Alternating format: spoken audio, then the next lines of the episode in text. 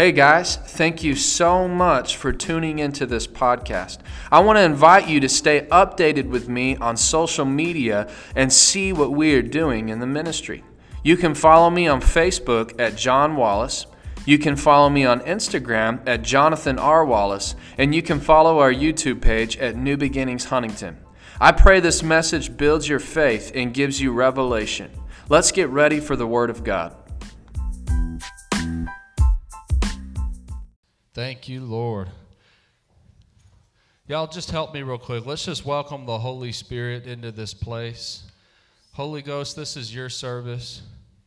Lord, we're going to do what you asked us to do today, tonight.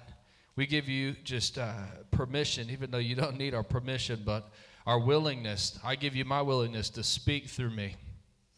Lord, give me boldness to share the word that you've given me and accuracy.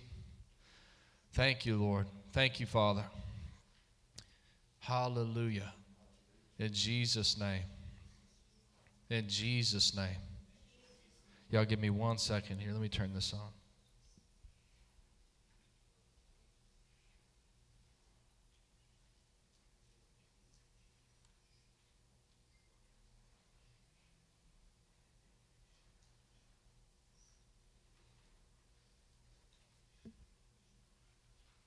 Amen. You know, the Lord had us sing that song, I Want to See Your Face. It's there's no coincidence.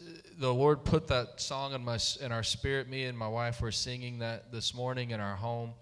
And I want to teach on some things. I feel like that's what the Holy Ghost is doing tonight. He wants me to share a few things with you. Um, and so I want to kind of start by saying this. I had a supernatural encounter with Jesus today. Um, where I saw some things in the Spirit.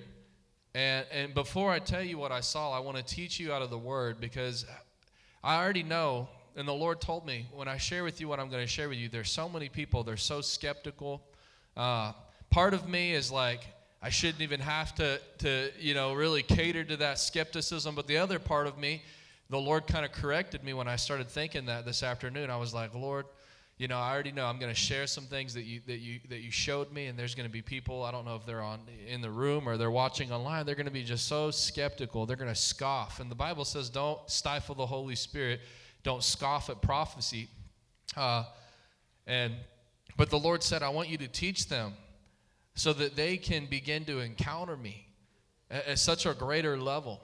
And, and the Lord began to show me some things in the scripture today that just, it really blew me away. And whenever I put it into action, I, I had an immediate encounter with Jesus when I began to put my faith behind these things that He showed me in the scripture. And so I want you to understand this. You can have supernatural encounters with Jesus. You know, let me just show you some things. Look at Second Corinthians 3. 17. I'm going to lead you down the rabbit trail that he led me down this morning and then share an encounter that I had. 2 Corinthians 3. And with that encounter, a word about our country, about the years that we're stepping into, about the timeline that we're in and that we're on. And I want to say, you know, we have some youth students with us tonight. Guys, so the Lord's just been opening up some different things here, and uh, I'm going to minister to you prophetically tonight. And I, almost want to tell you, it's very different. The first time that I really heard somebody like a prophet minister, it it it, it kind of it's just very it's very different. It's very different than just your normal preaching and teaching thing. And so you'll see that tonight. So i just ask you open up your hearts. Jesus has a message that he wants to to get to you. He's going to speak to you tonight. He's going to show you some awesome things. Second corinthians 3 17 through 18 i want you to see this. It says when, when someone turns to the lord the veil is taken away. Also the Lord told me to say this before I get into the scripture. There was two people specifically this afternoon when I was preparing this word. I saw them in my spirit, and the Lord showed me that He was going to reveal amazing things to them. Both of those people are not here tonight. Uh, I say that because I feel like I'm not going to say the names of those people, but I, I feel like maybe they went through a battle today or a discouragement or something, some reason, some excuse why to not come. Uh, and unfortunately, tonight they gave into that temptation, and I and I specifically felt two people that were just going to have this light bulb encounter with the Lord tonight and receive revelation, and neither one are here. And so I want to encourage you with this: don't miss stuff. Amen. Don't let the devil pull you away and discourage you and, and give you a hundred thousand reasons of why you shouldn't come. I want to tell you, every person in this room if we went and sat down and tried to make a list, everybody could come up with 10 reasons or 10 things that you could be doing other than what you're doing right now tonight. And they're all from hell, they're all from the devil, and they're all to keep you from what the Lord has for you. But everybody else that's here, you're still going to receive something good. So it says, um, For whenever we turn to the Lord, the veil's taken away, for where the Spirit of the Lord is, for, where the, for the Lord is spirit, and wherever the spirit of the Lord is, there is freedom. I want you to see this, guys. The Lord is spirit. Okay, you have to understand this. Man is, is three part. You're, you, have, you're, you, you are a spirit, you have a body, and you have a soul. Your soul's your mind, will, and your emotions. Guys, the problem is, is that as Christians, we just live in the flesh. We live in this earthly realm, this flesh suit. You know, your whole existence is what you can see and the person that you see in the mirror. And I remember, uh, I've told some of you this, but I've been teaching my daughter to pray. One time we were walking down the driveway, and I was trying to teach her how to hear the Holy Spirit. And I said, Okay, I want you to hear the Lord. And, and we began to get quiet, and we were walking, and she said, Daddy, you know, I don't hear anything. And I told her, I said, Honey, it's because you're trying to hear with your, with your, with your physical ear. But the Bible says that, this, that the Lord is spirit. Amen. That means that if you need to, if you want to hear from the Lord or encounter the Lord, what does that mean? You don't encounter him in the flesh, you encounter him in the spirit. So you have to learn how to walk in the spirit. And I'm going to show you a, probably a, la- a layer or a realm of this that a lot of people are ignorant of. Uh, so the Lord is spirit, and wherever the spirit of the Lord is, there's freedom. It says, So all of us have had that veil removed, and look at this, and can see and reflect the glory of the Lord. The Bible says that we can see the glory of the Lord. Can you say see? see? If this is echoing, I need you guys to fix this. It's kind of bothering me a little bit, if you would. You can see the glory of the Lord. And the Lord, look again, it says it again, who is the Spirit, makes us more and more like Him as we are changed into His glorious image. So I want you to see this. You can see the glory of the Lord. Okay. Turn to Second Corinthians 4, the next chapter, read verse 5 and 6. It says this You see, we don't go around preaching about ourselves, we preach that Jesus Christ is the Lord and we are uh, and we ourselves are your servants for Jesus sake. For God who said let there be light in the darkness has made this light shine in our hearts so we could know the glory of God. Look at this. We could know the glory of God that is seen say seen in the face of Jesus Christ. Do y'all have that those scriptures up for me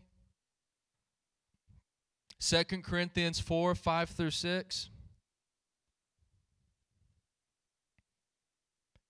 For God, who said, Let there be light in the darkness, I really want you guys to see this. I sent it over to you.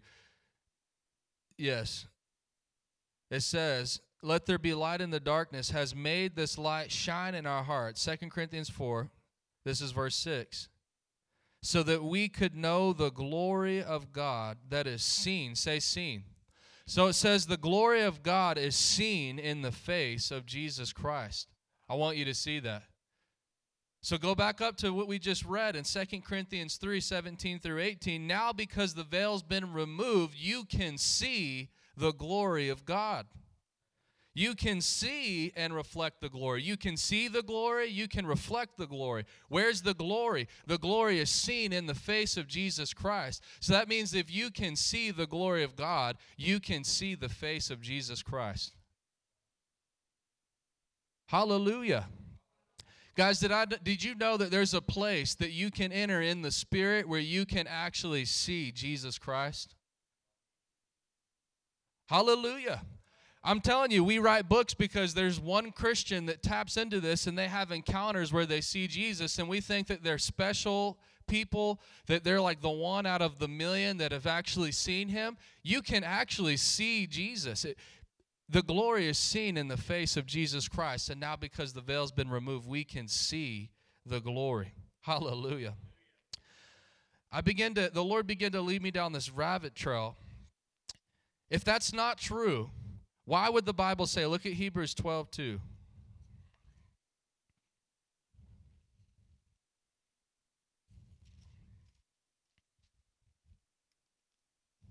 Hebrews 12 2.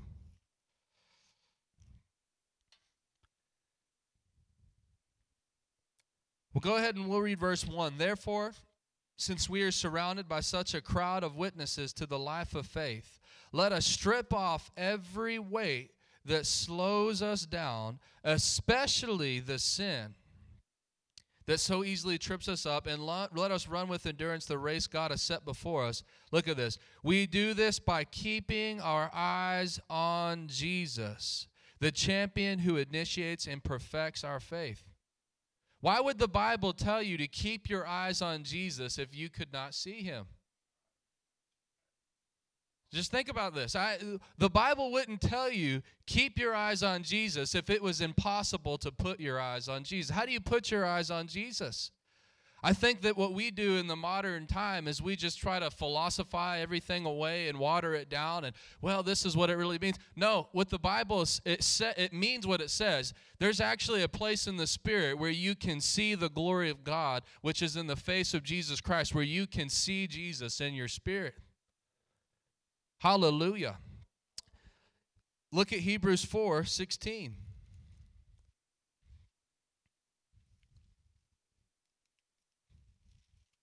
I'll have y'all jumping around a little bit tonight. Hebrews 4 16. It says this. Look, look at verse 14 first, and then we'll read through 16. So then, since we have a great high priest who has entered heaven, Jesus, who's that high priest, the Son of God. Let us hold firmly to what we believe. This high priest understands our weaknesses, for he faced all the same testings we do, yet he did not sin. Look at verse 16. So let us come boldly to the throne of our gracious God. I began to ask my wife this earlier. I said, What do you think it means to come before the throne?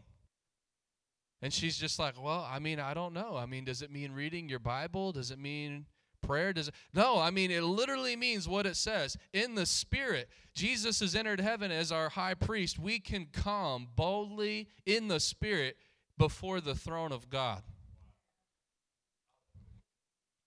You know that people in the Bible actually saw things, they actually had encounters because they learned how to, in the Spirit, access this place. So it says, Come boldly to the throne of our gracious God. There we will receive his mercy and find grace. Say grace. To help us when we need it most. I love what Pastor Tanner was just saying a minute ago, talking about the grace of God. The grace of God is is it's it, it can be multiple things, but it's God's power coming upon your life. Guys, did you know that, that you can enter into the Spirit and actually stand face to face and see his face, see Jesus Christ, and, and receive things from him for your life. Do you know the Bible says Jesus Christ is the same yesterday, today, and forever? You know, and so one of the attributes of the Messiah, you read Isaiah 53, verse 5, that when he came in uh, Matthew 8, 17, it says the same thing. One of the attributes of the Messiah is he takes our sicknesses and removes our diseases. I actually put this into practice today. This wasn't my encounter. But when I begin to, in the Spirit, kind of come into this place with the Lord, you can go before Jesus and, and, and receive things from Him. Go before Jesus and receive grace. Go before Jesus and receive the things that you need. Lord, I need a healing. That you can actually go before Jesus in the spirit and reach out and touch Jesus in the spirit and receive. And because he's the same yesterday, today, and forever, the same virtue, the same anointing, the same power you can receive from him. Guys, I'm telling you, God is spirit. That means you got to stop looking and listening with your physical eyes. You have to learn. The Bible talks about in Romans chapter 8 walking in the Spirit. Hallelujah. So let me kind of, you could say, John, I think maybe you're taking this too far. No, I'm not. I'm going to show you several New Testament examples. Revelation 1:10. Look what Apostle John said. They understood what I'm telling you right now. They literally understood and they utilized the heck out of going into the Spirit to Jesus face to face and going before the throne of God in the Spirit and receiving things from the throne of God. You know, in the Spirit, you can go before Jesus, He'll tell you things about your life. Hallelujah.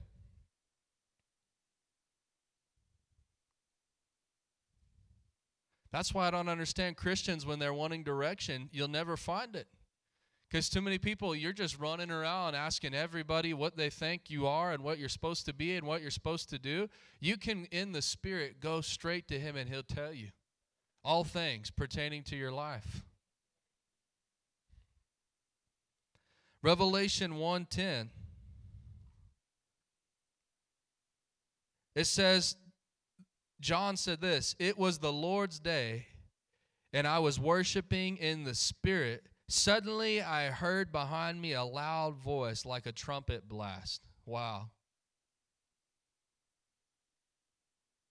I was worshiping in the Spirit. Whenever you read that, that implies that that was something that this person did, and he did frequently. That he he had encounters, and this is just one. The whole book of Revelation, the book of Revelation is just one of the encounters that's recorded that John had, because he learned how to access the throne of God, the throne room, in the Spirit. And the whole book of Revelation is just the encounter that he had one time while doing it. Wow, isn't that amazing? That I was there's a thing we can do where we can get into the spirit. You can hear things you can see things. I'm telling you, the, already, I'm already telling you, the Lord told me you're going to tell some people this and they're going to scoff and they're going to think you're crazy. I want to tell you, you're crazy because it's in the Bible. Look at, okay, well, that was John. Look at 2 Corinthians 12, 1 through 4.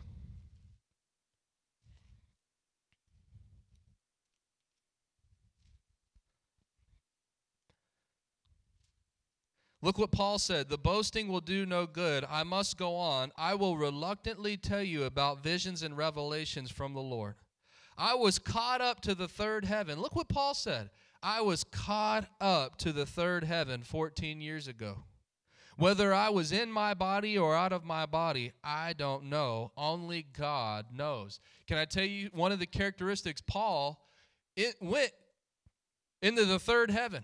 You know where the third heaven, I'm not going to break all this theology down for you, but that's that's where God, that's where the throne is. So look at how real this experience was for Paul. He said it was so real. It was so clear what I saw. It was so clear what I experienced that I actually couldn't even make a distinction of whether I was physically there in my body or I was in my spirit. I don't know. Wow. Wow, talk about Christians that spend their whole life praying to somebody that's no, nothing more than just a, fig, a figure that's in a book. Well, I know Jesus, he's just some guy I read about in a book. No, you can actually know him and encounter him. And it's so real. It's just like talking to Brother Tanner or talking to you right now. It's so, the things that you can encounter with the Lord. And can I tell you what's amazing? I didn't even cover this, but in Hebrews, what we were reading a moment ago, that we can come because of Jesus, our high priest. Did you know that when you're born again, you have open access? Yeah. That the blood of Jesus gives you open access into the presence of God. You know what that means? You can do what John did in Revelation 1. You can go and worship the Lord in the Spirit. you can actually go in the Spirit and encounter. I mean, it's just so amazing to me. So Paul said, Whether I was in my body or out of my body, I don't know. Only God knows. Yes, only God knows whether I was in my body or outside my body. But I do know that I was caught up to paradise and heard things so astounding that they cannot be expressed in words, things no human is allowed to tell. Look at another encounter Paul had in Galatians chapter 1.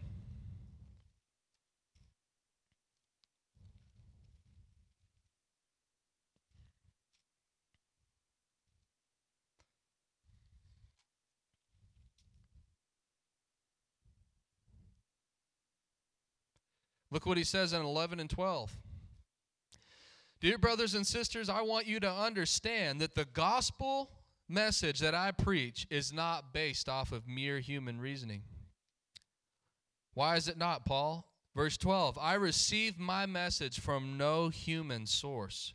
No one taught me. Instead, I received it by revelation from Jesus Christ.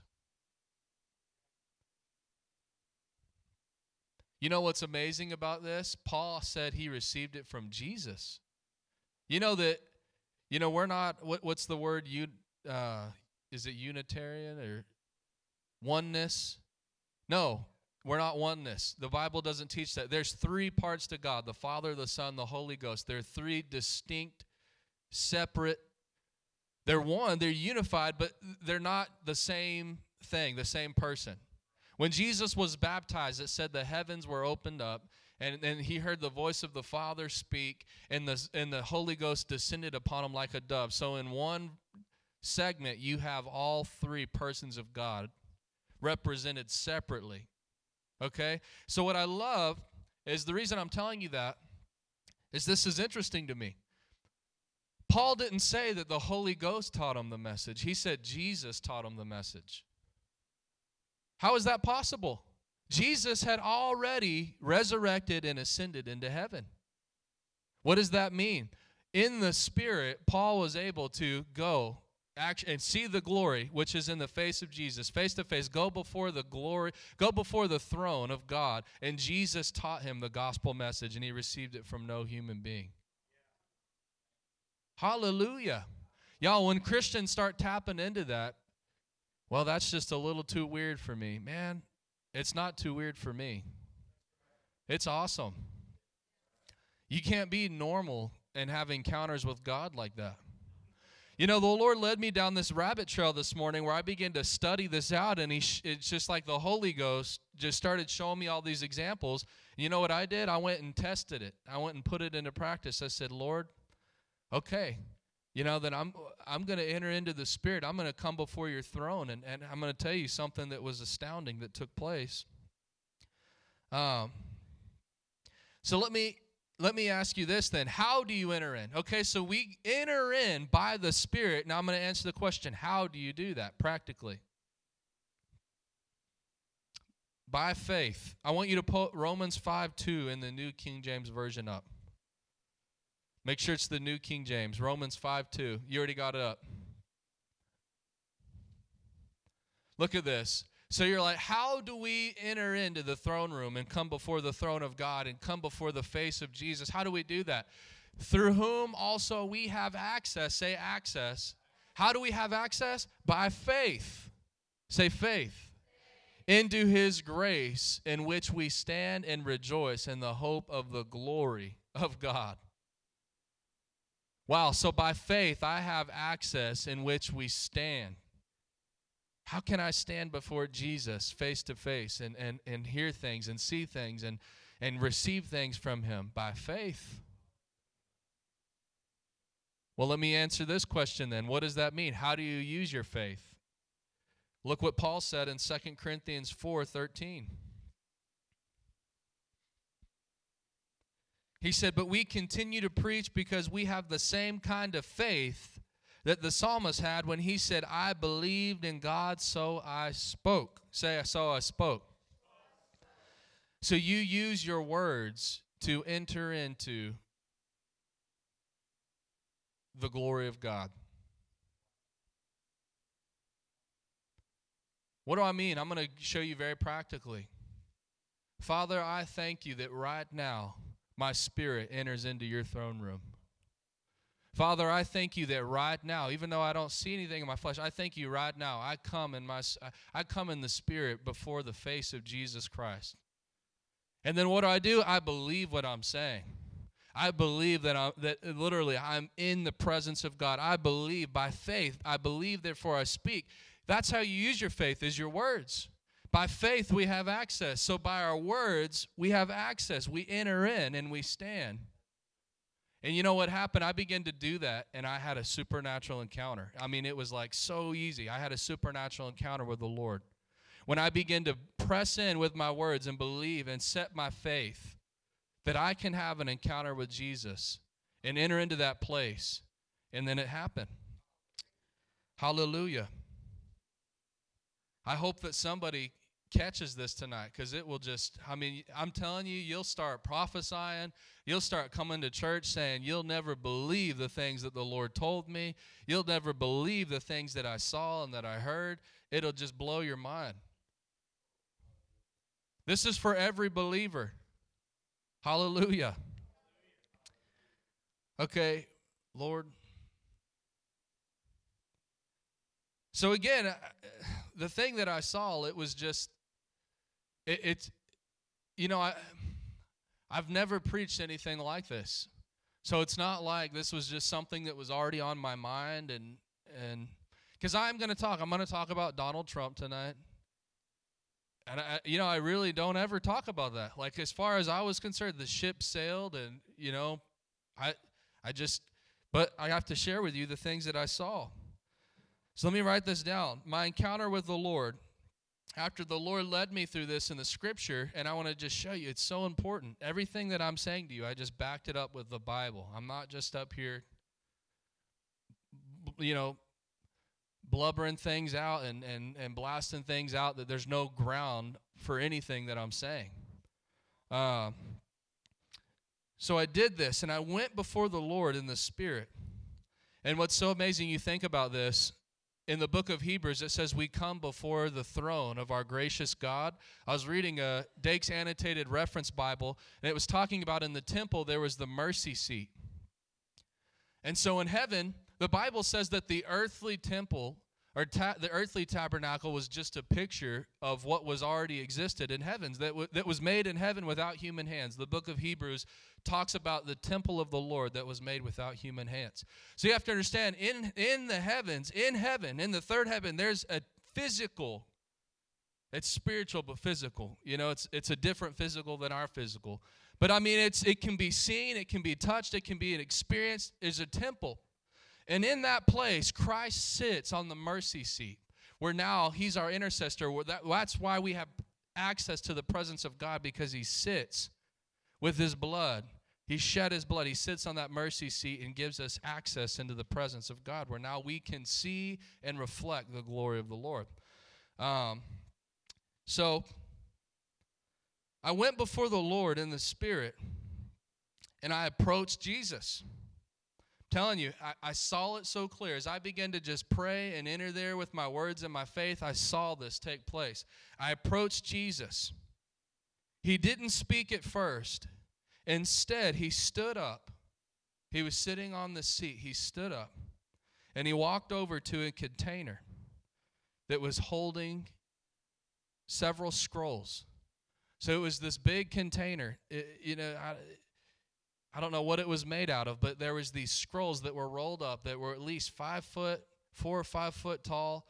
Uh, why are you blinking? Is about the size of my wife, I guess. And they were just they were just tied up and they were there was this container where these things were just sitting in there so I, he gets up and he goes and i begin to approach him and, and, and he doesn't say anything to me he gets up and he goes over and he picks up this scroll and he walks back over to me and he unrolls the scroll in front of me like this. And on the scroll, what I saw first, it was like a living scroll. So it wasn't like a movie. It was like it was it was written, but it was moving. It was like a living scroll. What I saw first was a ship that was sunk. And then it was like it just faded out. And the scroll changed. And what I saw at the top of the scroll was Isaiah 45 written. and then I didn't read any of it, but I knew Isaiah 45 was at the head of the scroll, and then the rest of it, it was just the it was the chapter Isaiah 45. So the scroll it changed to Isaiah 45, and Jesus then spoke, and he said, "The word of the Lord declares, the Son of Man is returning. I am returning soon." And then it was over. Hallelujah. Lord, give me help you know, I, I understand when, when what I just read to you, Paul said, I went into the heavens and I saw things that, you know, no man can really say. I'm, I'm, I'm being honest with you. It's hard to even communicate some of the things that you see. Like it, it just, it, it doesn't work.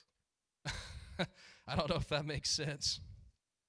But I get it. When I read what Paul said, I'm like, Paul, I understand. Kind of. I mean, I'm sure he had much more powerful encounters than I have yet. I'm still alive. I still got a long time to go. But um, so the scroll, it switched over. It said Isaiah 45. I don't know what the ship was about. I'm going to share the interpretation of what the Lord led me to through the scripture of what Jesus was saying to me. I don't know if the ship means we need to be watching and, and, and something's going to happen where a ship is going to sink and it'll be confirmation of the word of the Lord. I don't know exactly what it means, but the first thing that I saw was a ship and it had sunk into the water. And then the scroll changed, and it was Isaiah 45. And he said, The word of the Lord declares the Son of Man is returning. I am returning soon. And it was over. So, before we move any further, I want you to turn to Ecclesiastes 1 9 through 11.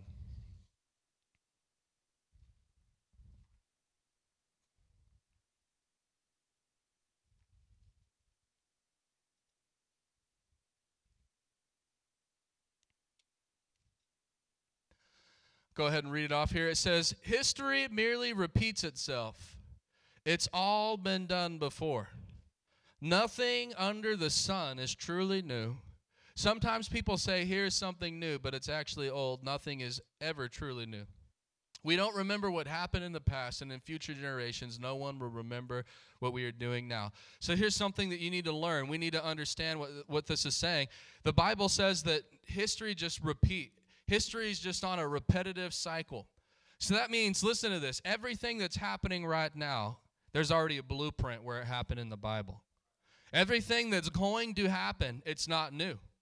When we enter into 2022 and we see things happening in government, things happening on the earth, things happening all over the place, we think, wow, this is some new thing nobody's ever experienced before. Nope, it's already happened. There's a blueprint for it in the Word of God. And so, all throughout life, through human history, it's just the same patterns, the same stories, the same spirit on repeat. Okay? So, I'm going to share with you Isaiah 45.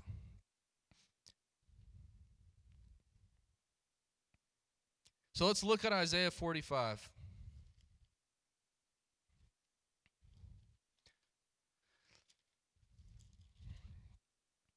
I want to explain. I asked the Lord, my wife was asking me questions about this because I shared it with her, and, and she was asking me, So, do you think that Jesus was uh, trying to show you when he's coming back again. I said, No, I don't. You know, because the Bible says no man knows the hour or the day. Not even the Son himself, only the Father knows, but you'll know by the times and the signs. And so I did ask the Lord that question, and the Holy Spirit showed me this, but I said, Lord, then why did you tell me? Because when we read Isaiah 45, it, it doesn't have anything to do with the second coming of the Lord. But he said, I, I, I said that, that the Son of Man, the word, the Lord, the word of the Lord declares the Son of Man is returning again, and I'm coming soon. He said, I wanted you to hear that so that you would know where you're at on the timeline. Okay, so if you think about life on a on a history, on a linear line, here's the beginning, here's the end, and he said, I'm coming soon. That means that we're close to the end. So then, when he led me to Isaiah 45, it was because he was wanting to show me something, where we're at on the timeline. And I'm going to show you what we can expect to see in our country, what we can expect to see, I believe, in the next presidential election, what we can expect to see based off of what the Lord showed me in the Word. And so, Isaiah 45, I'd never even really studied or meditated on that more than just reading through it. Uh, but look at this. It's entitled, if you have an NLT like mine, it's entitled Cyrus the Lord's Chosen One. Cyrus the Lord's Chosen One. So I want to say this to you. This was written about a man named Cyrus, but there is also another man in our time that the Lord has risen up that prophetically fits this description, that pattern, the Ecclesiastes 1 9 through 11, the same pattern repeated, and that person is Donald J. Trump. Cyrus, the Lord's chosen one. Okay, so let's read verses 1 through 13. This is what the Lord says to Cyrus, his anointed one, whose right hand he will empower. Before him, mighty kings will be paralyzed with fear. Their fortress gates will be opened, never shut never to shut again. This is what the Lord says I will go before you, Cyrus, and level the mountains. I will smash down gates of bronze and cut through bars of iron, and I will give you treasures hidden in the darkness and secret riches. I will do this so you will know that I am the Lord, the God of Israel, the one who calls you by name. And why have I called you for this work? Look at this. Why did I call you by name when you did not know me? It is for the sake of Jacob, my servant, Israel, my chosen one. So think about this. The Lord said that there was this person named Cyrus. I'm going to give you some history. This was Cyrus was the king of Persia. He wasn't a Jew, he was a Gentile king that the Lord anointed and used to deliver the Israelites out of Babylonian captivity. So he's like, why, why did I choose to call you even though you didn't know me? People have said the same thing. Well, you know, I, I could never vote for Donald Trump. He's not really a good Christian. It, do, it doesn't matter what he's done in his past, it's recognizing the hand of the Lord and what the Lord is doing, anointing a person. And this was interesting. This stuck out to me. It's for the sake of Jacob, my servant. Who's Jacob? The, who is Jacob? Israel. He said, I am the Lord, there's no other God. I have equipped you for battle, though you don't know me. So all of the world from east to west will know that there is no other God, and I am the Lord, there is no other. I created the light, and I make the darkness. I send the good times and the bad times. I am the Lord, the one who does these things. I want you to skip down to verse 13. He says this I will raise up Cyrus to fulfill my righteous purpose, and I will guide his actions. He will restore my city and free my captive people without seeking a reward. I, the Lord of heaven's armies, have spoken. Hallelujah. So, I want to give you some facts real quick about the correlation. Again, Cyrus, the king of uh, Persian of, of Persia, Cyrus freed the Jews from Babylonian captivity. This is something interesting about Donald Trump. If you just hold on to some of the things that we read, Donald Trump has been the greatest friend of Israel out of all United States presidents. Even so much that some Jews actually thought that he might be the Messiah.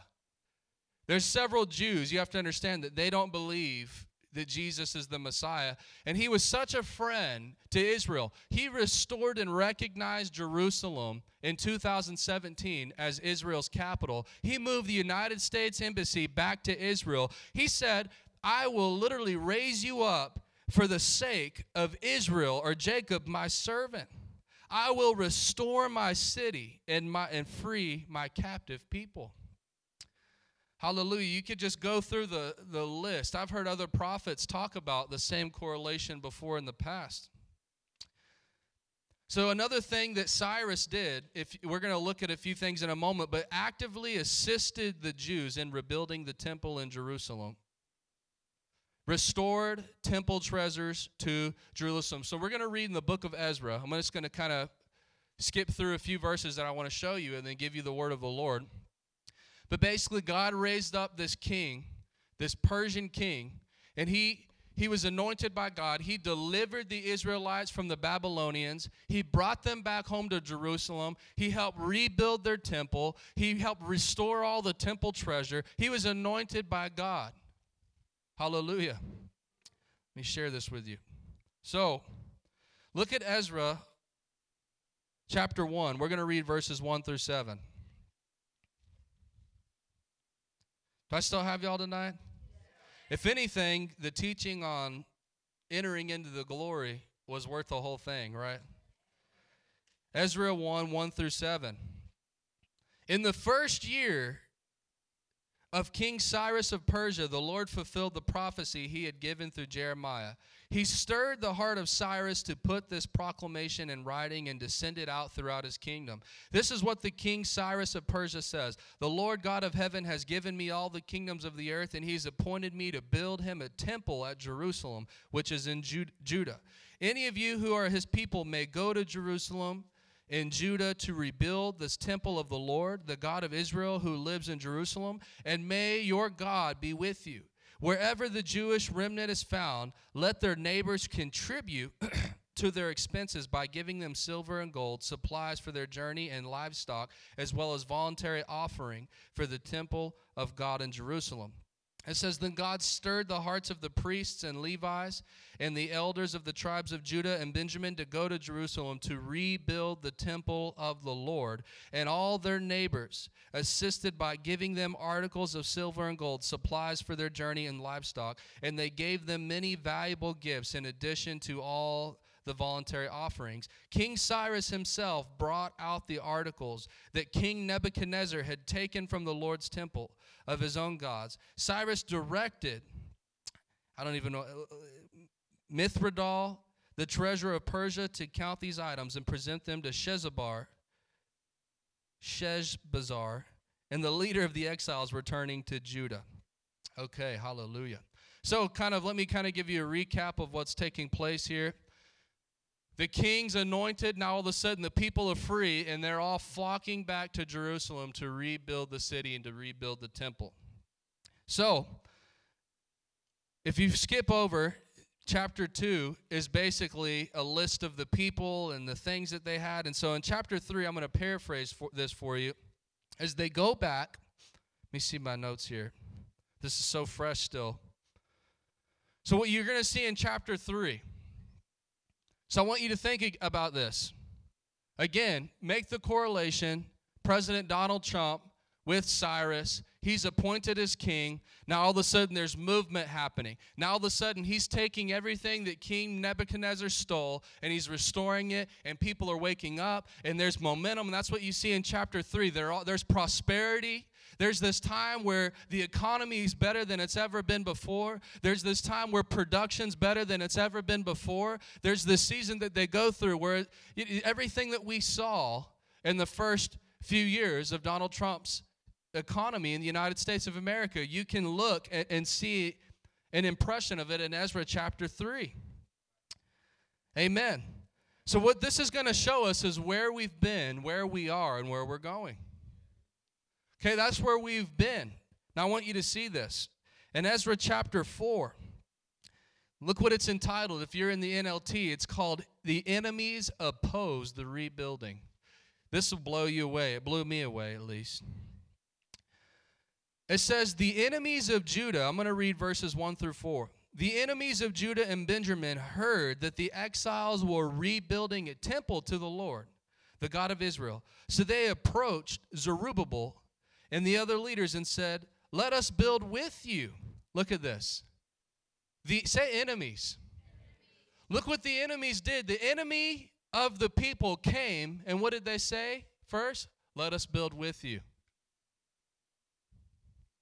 Let's try to identify what we're at right now. You know that we have a false, I'm going to say it again, a false president that's not anointed for this time. And I may get to this in a moment, but Donald Trump is anointed to be president until the year 2024. I'll show you where this lines up in just a moment. But think about an enemy right now that's opposing the building, that's opposing what the Lord's doing, the work of restoring his people in this momentum and restoring the house of God. Hallelujah. You know, I think about that. I think that we kind of started moving into this liberal, just real woke culture, even in the church. And then when Donald Trump became president, it, he kind of helped restore America back to its roots and to its values. And people are like, hey, this guy's not afraid to say the truth. You know, we don't have to be a bunch of left liberal people. But think about this the enemies oppose the rebuilding. So they approached and said, Let us build with you. Think about who's in office right now. What was their slogan when they were running? Build back better. You see the correlation Cyrus, appointed king, prosperity, restoring God's house. The enemies begin to oppose, and they come in trying, we're going to help you build back faster. We're going to help you build back better. Wow. So look at this. Let us build with you, for we worship your God just as you do. We have sacrificed to him ever since King, oh man, Esarhaddon of Assyria brought us here. But look at this. But Zerubbabel, he was the high priest. Jeshua and the other leaders of Israel replied, Look at this, guys. This is why it's so important because this is where we're at right now. And this is what the leaders of the house of God must do. They replied, You may have no part in this work. We alone will build the temple for the Lord, the God of Israel, just as King Cyrus of Persia commanded us. Hallelujah.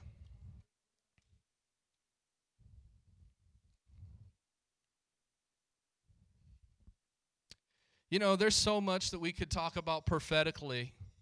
That that's why prophets ministry is needed so that and I don't really believe a lot of people are really that misled. I think a lot of people are just choosing to compromise because it's the easier thing to do. But if we could look at that timeline and see what the enemy, they're coming, they're trying to oppose the rebuilding of God's house, and that's what God's doing right now. Rebuilding his house. Hallelujah restoring this nation. Restoring it. You think about this. Just think about the correlation. You know that there's two nations in history that are covenant nations that were built out of covenant. Israel was built, Israel was established in a covenant that God made because he loved his people. United States was, a, was established in a covenant because God's people loved him. So there's two covenant nations that exist on the earth, the United States of America and Israel. Not saying other people can't be saved. I'm talking about nations that were built from covenant. So that's why even when you look through the scripture, you can see so many parallels between the United States and Israel. So think about God. Think about even President Donald Trump. Think about Cyrus. This we need to make America great again. We need to go back to the roots. We need to restore God's house. We need to restore God's nation. We need to come back to what we were built on. You saw this taking place. And it says the enemies of Judah heard and they said, "Let us help you build. You'll have no part in this work." The leaders of Israel said. Then look at verse 4. Then the local residents, check this out. The local residents tried to discourage and frighten the people of Judah to keep them from their work. First, let's build back better. No, we're not buying the build back better. Okay, you know what we're going to do then? We're going to frighten you to keep you from your work. You still think this is just about a virus? You think this is still real? No, this is a fear tactic because fear gives you control. The devil understands in the United States of America, we have a document that prevents them from taking our rights. But if they can drive us into fear, they won't have to take our rights. We'll give them our rights in the name of protection, in the name of security. So they, they came in and they began to discourage them. To keep them from their work, discourage and frighten. Wow, man, that's just amazing. They bribed agents to work against them and to frustrate their plans. Wow, think about that. Think about what's going on behind closed doors. Think what's going on in foreign affairs. They bribed agents These enemies that were here to oppose the rebuilding began to bribe agents to work against them. What do you think's happening with China right now? Happening with all these other countries? It doesn't make sense to me why we would shut down our oil supply in our nation and then begin to ship it in from another country. Why, how does that make sense? How, they're bribing. I think there's so much. This is so fresh. I'm, I'm sure we could literally probably pull this apart, and, and Tristan already got something I can see back there, but and the Lord was, it would show us so much. But look at this, guys. This went on during the entire reign of King Cyrus. Say King Cyrus. Who is Cyrus? Donald J. Trump. Donald J. Trump, I'll say again, has been anointed by God to be president until 2024. This went on during the entire reign of King Cyrus. You saw that happen in Donald J. Trump's presidency. From day one, from day one, you saw this stuff taking place. And now we have a false president that's in the White House. He's not appointed by God, and I want to tell you, it's really true. He's not graced by God to be the president. He doesn't have the hand of God on him to be the president. And if if he doesn't die, he's going to get really close to it. Because he's doing something without the hand of God. Guys, I want to tell you, you can have the hand of God and not be a Christian. Did you know that? We just read in Isaiah 45, he said, Why did I appoint you? God anointed Cyrus, even though he was a pagan king of Persia that wasn't even a covenant man. So, whether he knew the Lord or not, he, he was still graced to do what he was doing.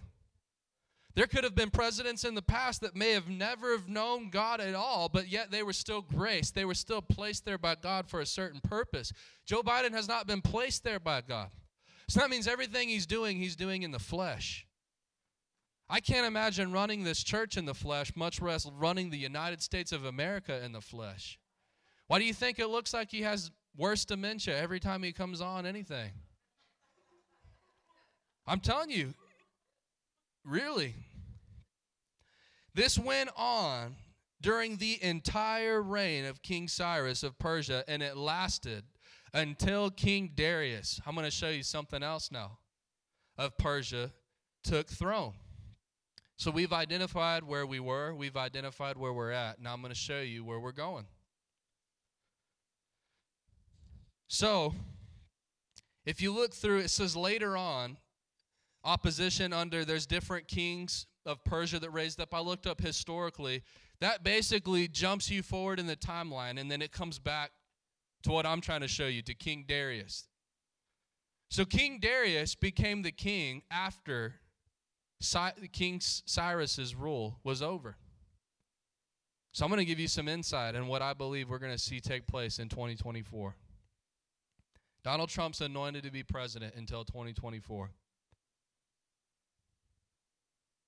You know, I, that, I don't know. What, I think, what is it right now, 2022? We have a couple more years. I think we still have a couple more years of this foolishness.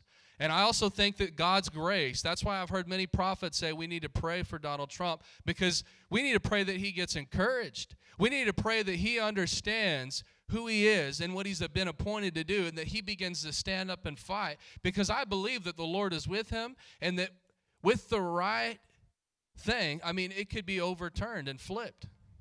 And he could still be reinstated because he's been appointed by God to do this right now. So don't give up praying. And so look at Ezra 4. I know, I know we're a few minutes past. I'm, I'm about done. Uh, no, I know. I just don't want to get these kids in trouble. I don't know. I know y'all are Parents are crazy nowadays. It's like eight, you know, eight o'clock at night, and you should have been home six hours ago. Like, mom, that's two in the afternoon. I get it though. I mean, the world's crazy. I know we know some kids that they're not allowed to walk two blocks over to the church. And I was thinking when I was in school, I was like riding my bike clear across town in the fourth and fifth grade to go to school every day, across Avenue D and the main streets with all the traffic. But I'm like, what's wrong with these parents? But then I think, well, I mean, I'm not even that old, but the world has changed in 15 years, in 10 years. And so, um, I want to finish with this. So you see, skip down to 424. Ezra 4:24. So you have these people that come in to oppose the rebuilding of God's city and God's house, that oppose Cyrus. And this is what you're going to pick up. So the work uh, on the temple of God in Jerusalem had stopped. That's where we're at. And it remained at a standstill until the second year of the reign of King Darius of Persia. I'm not telling you that God stopped moving, that God stopped doing things, but I'm telling you that it, it does seem as a country that we we made all this progress, this momentum going forward, and it, it, it does. It seems like even since the election, everything's just stopped. Like all the progress we had just gained and, and the breakthrough and the amazing things, it just stopped. And it won't regain again until the second year of the reign of King Darius of Persia. So look at Ezra 5 1 through 2. I want to show you what's going to shift this, what's going to change this. Ezra 5 1 through 2. At that time, the prophets, say prophets, Haggai and Zechariah stood. Oh, I'm sorry, Zechariah, son of Iddo, prophesied, say prophesied, to the Jews in Judah and Jerusalem. They prophesied in the name of God of Israel who was over them. Zerubbabel, son of Shealtiel, and Jeshua, son of uh, Jehozadak, Jehozadak, Jehozadak, responded, look at this. So the prophets, Haggai and Zechariah, began to prophesy to the people of God, and the high priest, the priests of the Lord, responded by starting again to rebuild the temple of God in Jerusalem. And the prophets of God were with them and helped them. Hallelujah. So, what, what, what took place? In Ezra chapter 5, we're going to read, but then Tattenai, the governor, say governor, of the province of West Euphrates River, and Shethar, Bozani, and the colleagues soon arrived in Jerusalem and asked, Look at this, okay? Okay, look, look, the governor came to the people that started rebuilding the city and look what he said Who gave you permission to rebuild the temple and restore this structure? So the prophets began to prophesy, and the priests began to build again in spite of the governor's orders. Hallelujah. Anybody that stands up with a pulpit and a microphone and says, We just comply, and that's what God is saying in this out, they are lying straight from the pit of hell. That is the spirit of the devil. That's not, that's not what the Holy Ghost is doing right now. You can't make this stuff up. How close these things just are in alignment with one another. So the prophets began to prophesy. I just think it's so amazing. We've stepped into a time where you've seen the prophet's ministry exploding like you've never seen before. 20 years ago, you had one or two guys that were prophets. Now it's like prophets are just popping up all over the stinking place. And so the prophets began to prophesy, and the people began to rebuild in spite of what the governor said. Who gave you permission to rebuild this temple and restore this structure? So I'm going to continue to read. Let's see.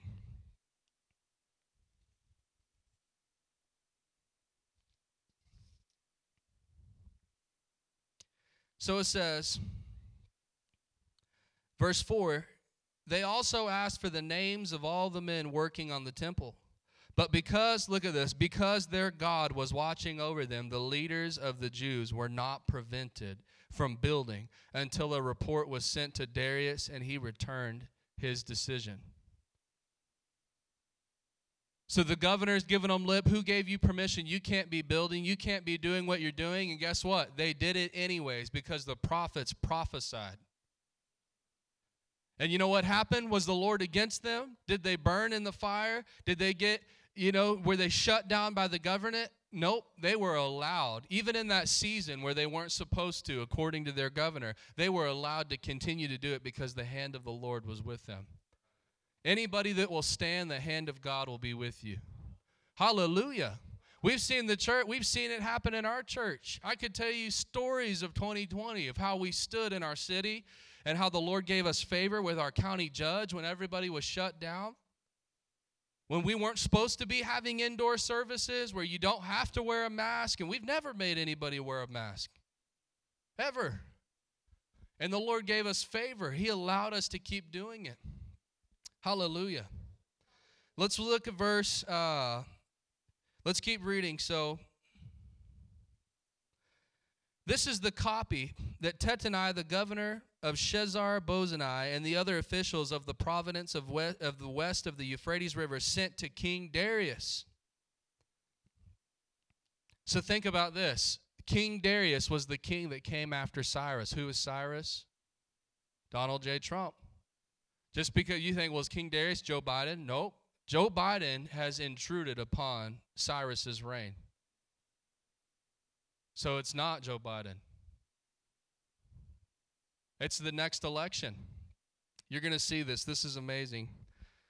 So, King Darius, to King Darius, greetings. This, the king should know that we went to the construction site of the temple of the great God in the province of Judah. It is being built with uh, specially prepared stones and timber, and it is being laid in its walls. The work is going forward with great energy and success. We asked the leaders, Who gave you permission to rebuild this temple and restore the structure? And we demanded their names so that we could tell you who the leaders were.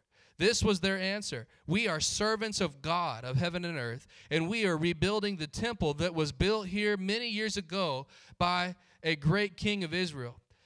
But because our ancestors angered God in heaven, he abandoned them to King Nebuchadnezzar of Babylon, who destroyed this temple and exiled his people to Babylonia. However, King Cyrus of Babylon, during the first year of his reign, issued a decree that the temple of God should be rebuilt. King Cyrus returned the gold, the silver cups that Nebuchadnezzar had taken from the temple of God in Jerusalem, and he placed them in the t- uh, temple of Babylon. These cups were taken from the temple and presented to a man named Shezabah uh, uh, sorry, Sheshbazzar, whom King Cyrus appointed as governor of Judah. The king instructed him to return the cups to their place in Jerusalem and to rebuild the temple of God there on its original site. So this Sheshbazzar came and laid the foundations of the temple of God in Jerusalem. The people have been working on it ever since, though it's not yet completed. Therefore, if it pleases the king, we request that a search be made in the royal archives of Babylon to discover whether King Cyrus ever issued a decree to rebuild God's temple in Jerusalem, and then let the king send us his decision in this matter. So think about this. These opponents began to press Darius to search through the documents and see if, if the people of God had the right to do what they were doing. Hallelujah. This is going to show you where we're going. And you know what you're going to see in just a moment? That they literally were setting themselves up for destruction because when King Darius began to look through those documents to see if those people had the right to do what they were doing, he actually found out that these people didn't have the right to do a lot of the stuff that they were doing. And the, the, the, the grave that the enemy dug for the people of God, he fell in himself. You're going to see this. This is so amazing. This will tell you where we're going. We use search and find the documents to see if Cyrus really said that, if they really, if they really have permission to be doing what they're doing in defiance of what we say. So King Darius issued orders that a search be made in the Babylonian archives, which were stored in the treasury, but it was at the fortress of Eka, uh, Ecbatana in the province of Media that a scroll, a scroll was found, and this is what it said. Verse 3 In the year of King Cyrus's reign, a decree was sent out concerning the temple of God in Jerusalem. Let the temple be rebuilt on the site where the Jews used to offer their sacrifices, using the original foundations. Its height will be 90 feet, its width will be 90 feet. Every three layers of specially prepared stones will be topped by a layer of timber. All expenses will be paid by, uh, will be paid by the royal treasury. Furthermore, the gold and silver cups which were taken to Babylon by Nebuchadnezzar from the temple of God in Jerusalem must be returned to Jerusalem and put back where they belong. Let them be taken back to the temple of God. So King Darius sent out this message. Now, therefore, Tattenai, the governor of the province west of Euphrates River, and Sheshar Bozani, and your colleagues and the other officials west of the Euphrates River, stay away from there. Do not disturb the construction of the temple of God. Let it be rebuilt on its original site, and do not hinder the governor of Judah or the elders of the Jews in their work. Leave them alone.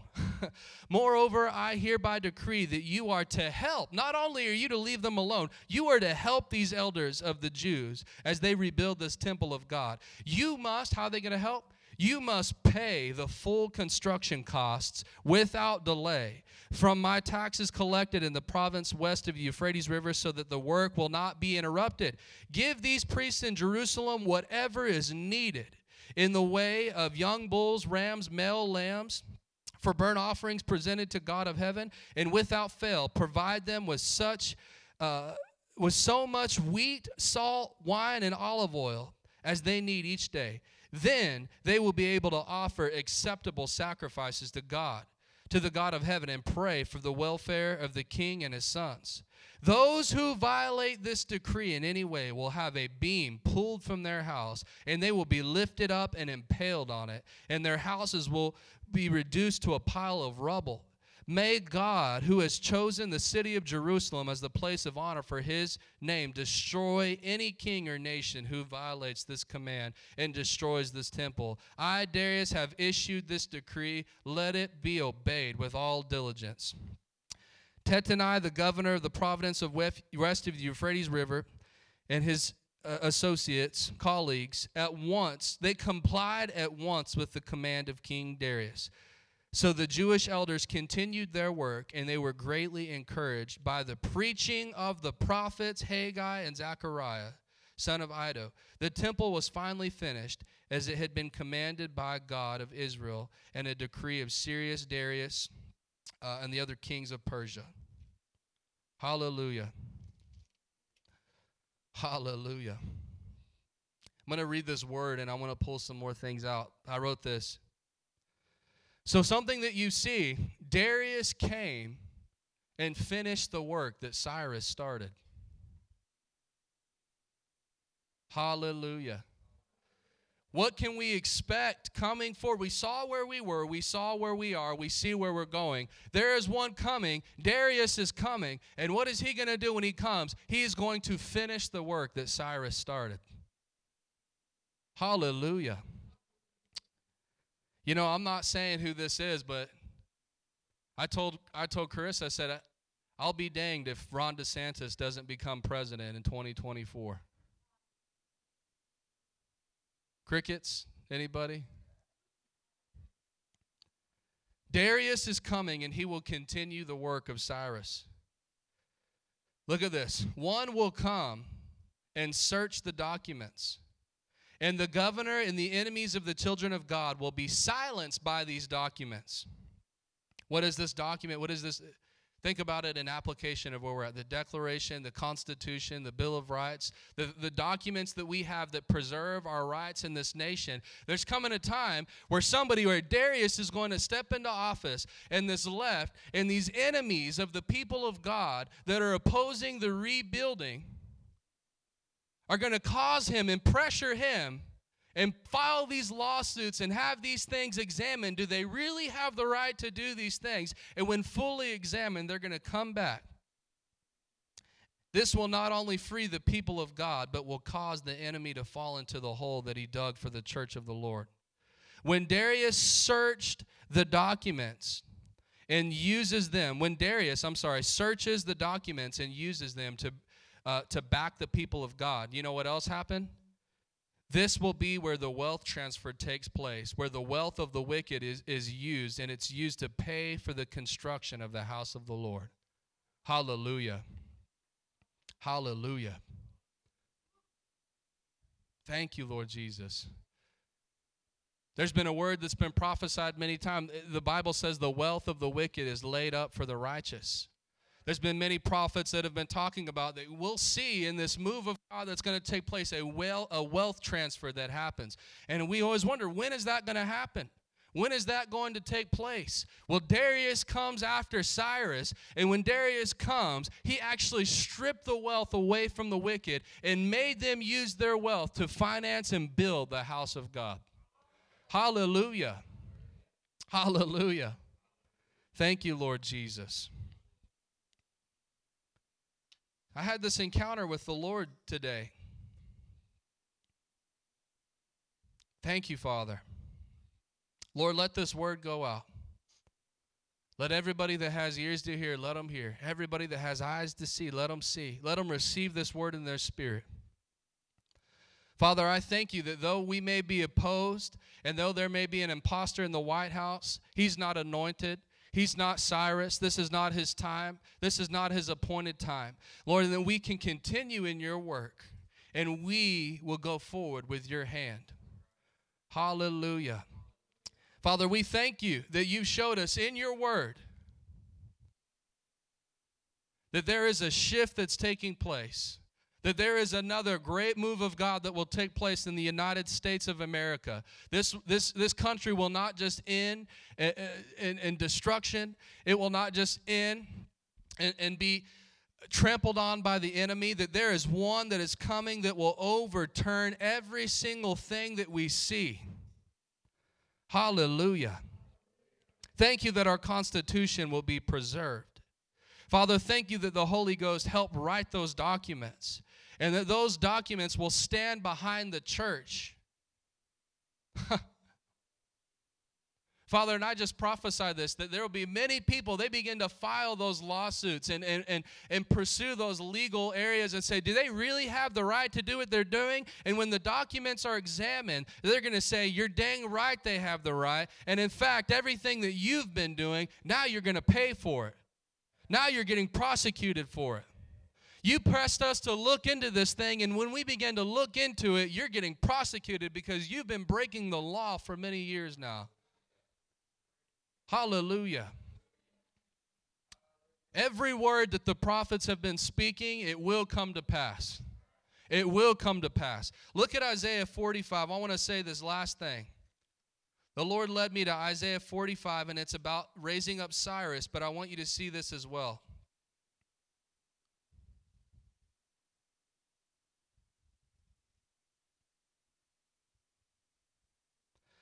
Look at verse, I want to uh, look at two verses here. Um, verse 19. The Lord says, I publicly proclaim bold promises, and I do not whisper obscurities in some dark corner. I would have not told the people of Israel to seek me if I could not be found. I, the Lord, speak only what is true, and I declare only what is right.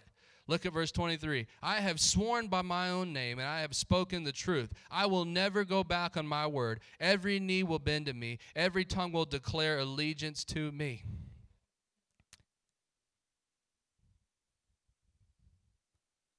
Another, uh, another verse I was looking for, but he talked about how literally he said, I will fulfill everything I've spoken to my prophets. And I declare, I declare that word right now. Everything the prophets have said, where there's so many Christians that have just gotten discouraged because we haven't seen it play out. Well, thank you, Lord, for showing us a timeline that we have got wisdom and, and insight into exactly what's happening right now. That we're not just lost in the dark saying, What the heck? Lord, I guess you didn't foresee this happening. No, Lord, you showed us exactly what's going on. We thank you, Father. Thank you, Lord, for your direction. Thank you for your wisdom. Hallelujah. Hallelujah. In Jesus' name, amen.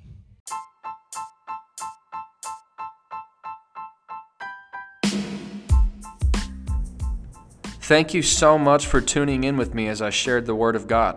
If you would like to become more than just a casual listener and want to give to our ministry, you can do so in the following ways. For credit or debit, go to www.nbchuntington.org/donate. For PayPal, you can send it to NBC Huntington. For Cash App, use dollar sign capital NBCHTX20. Thank you so much. I pray God blesses you abundantly. Until next time, this is John Wallace.